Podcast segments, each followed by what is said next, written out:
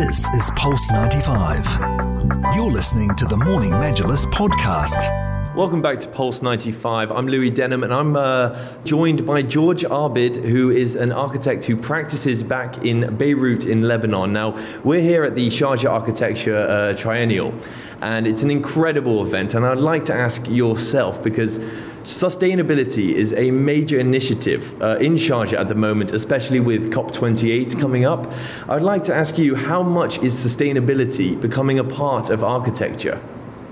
Well, uh, it should have been always a part of architecture, right? And I, uh, my argument is that even the architecture of the, let's say, 40s, 50s, 60s, that people consider to be modern, but they looked mostly at its style, it had this sustainability issue uh, in the back of its mind. I'm talking about the architects, of course. And here in the exhibition, you would see that many of these architects treated uh, climate response.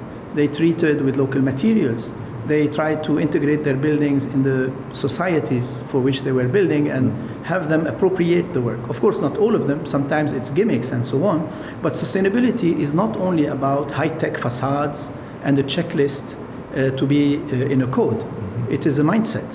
Uh, and I have hopes that digging into archives uh, will allow us to learn from precedents and not look at styles, rather, uh, take what is essential in this architecture mm. and learn from it. Uh, we, you have several examples here. Mm. You have Hassan Fathi on this side, you have uh, people in the other room, uh, uh Patrice de Mazières and Faraoui. Uh, you have uh, another project by Fathi mm. over there. Uh, you have the Hindiye Chalet that uh, uh, tells us about local construction that was high tech. And this is important. This is a, a, chalet in Lebanon, and Lebanon had a heyday yeah. in, in those days. We're talking 50s, 60s, 70s. So um, it's important to look at and recognize the past archives to potentially recognize and prepare ourselves for the future of architecture. Certainly, archives speak to us. They help us renovate buildings properly because when you know, when you have the knowledge about the original intentions, the property of the materials used, uh, the variety of ways to add to buildings. You know, when we speak about sustainability, it doesn't mean to keep buildings as they are if you want to use them for adaptive reuse. Of course, life happens, and buildings have a longer life than we, we do, than we, we think. Mm. So it is always possible, no matter how, uh, uh, no matter the condition of these buildings, mm. it's always possible to give them a new life and therefore archives are here to help us with that. And of course, we are here at the Sharjah Architecture uh, Triennial, hosted, of course, in Sharjah. Now, I'd like to ask you, being an architect in the Arab region, is uh, Sharjah considered an international hub for the Arab region when it comes to architecture?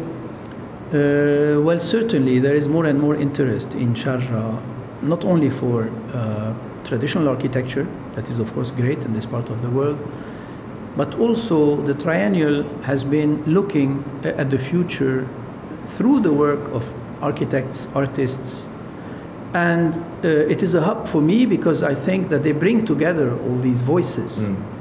Uh, it is not specialized enough, and that's good. In other words, it keeps open the possibilities.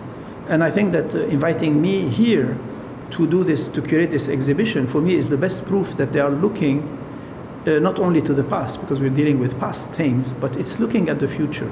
Mm. And I do hope that this will trigger more interest and research about our history in architecture. We did contribute in the Arab world to modernism.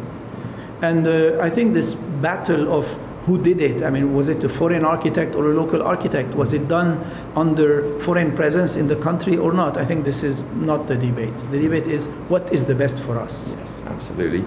And uh, I did mention that you um, you practice over in Beirut in Lebanon. Now I know that you're also a founding member and director of the Arab Center for Architecture back in Beirut.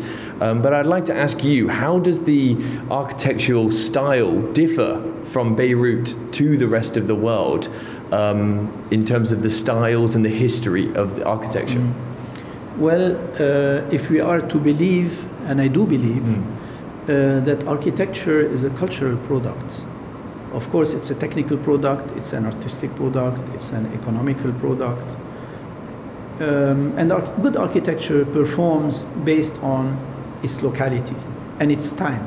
And therefore, every city has its own taste, every country has its own direction.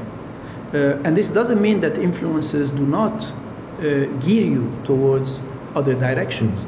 Beirut has always been a crossroads, and therefore, this richness of the architecture of that period, we're talking about 20th century, let's say, uh, I think was excellent. And of course, I'm not talking about Beirut only. Mm. I mean, Cairo, uh, Baghdad of the 50s and 60s, the art and architecture movement in, in Baghdad was something really uh, extremely important for the Arab world itself. Uh, Damascus also.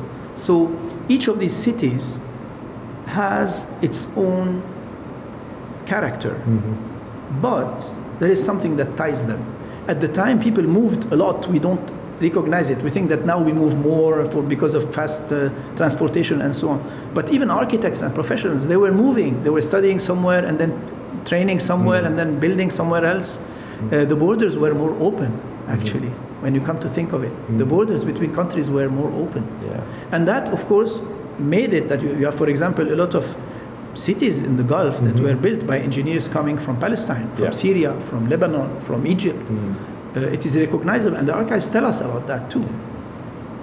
We've talked a lot about the history of architecture and how important these archives are, but I'd like to ask yourself are there any new initiatives or any new technology when it comes to architecture that the Arab region is developing as we go into the future?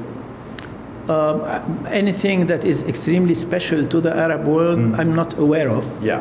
Uh, yet, of course, the Arab world is a part of this globe uh, that has to rethink what it does with its uh, nature, with its environment, and so on. And uh, also, the issue of participation is extremely important. Okay. Uh, allowing people to contribute to their uh, built environment by I'm not saying everybody is a professional. Of course, it's a professional field. Professionals have to do their work. Yet, opening up to the actual desires of people and including them in the design process, in the thinking process, in the programming process. What is it that the city needs uh, is extremely important. So I'm all in favor of bottom-up decisions rather than an imposed decision, whether it's from a government or somebody who's in, in charge or, or an architect who has uh, his ways of getting projects and so on. Uh, I think the most interesting thing when it comes to architecture is for it to be situated, uh, look in, in its locality, in its need, Uh, and in the desires of the people.